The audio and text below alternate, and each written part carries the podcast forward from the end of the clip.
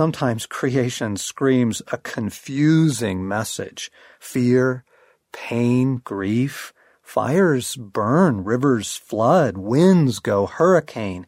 The earth shudders so hard it levels cities.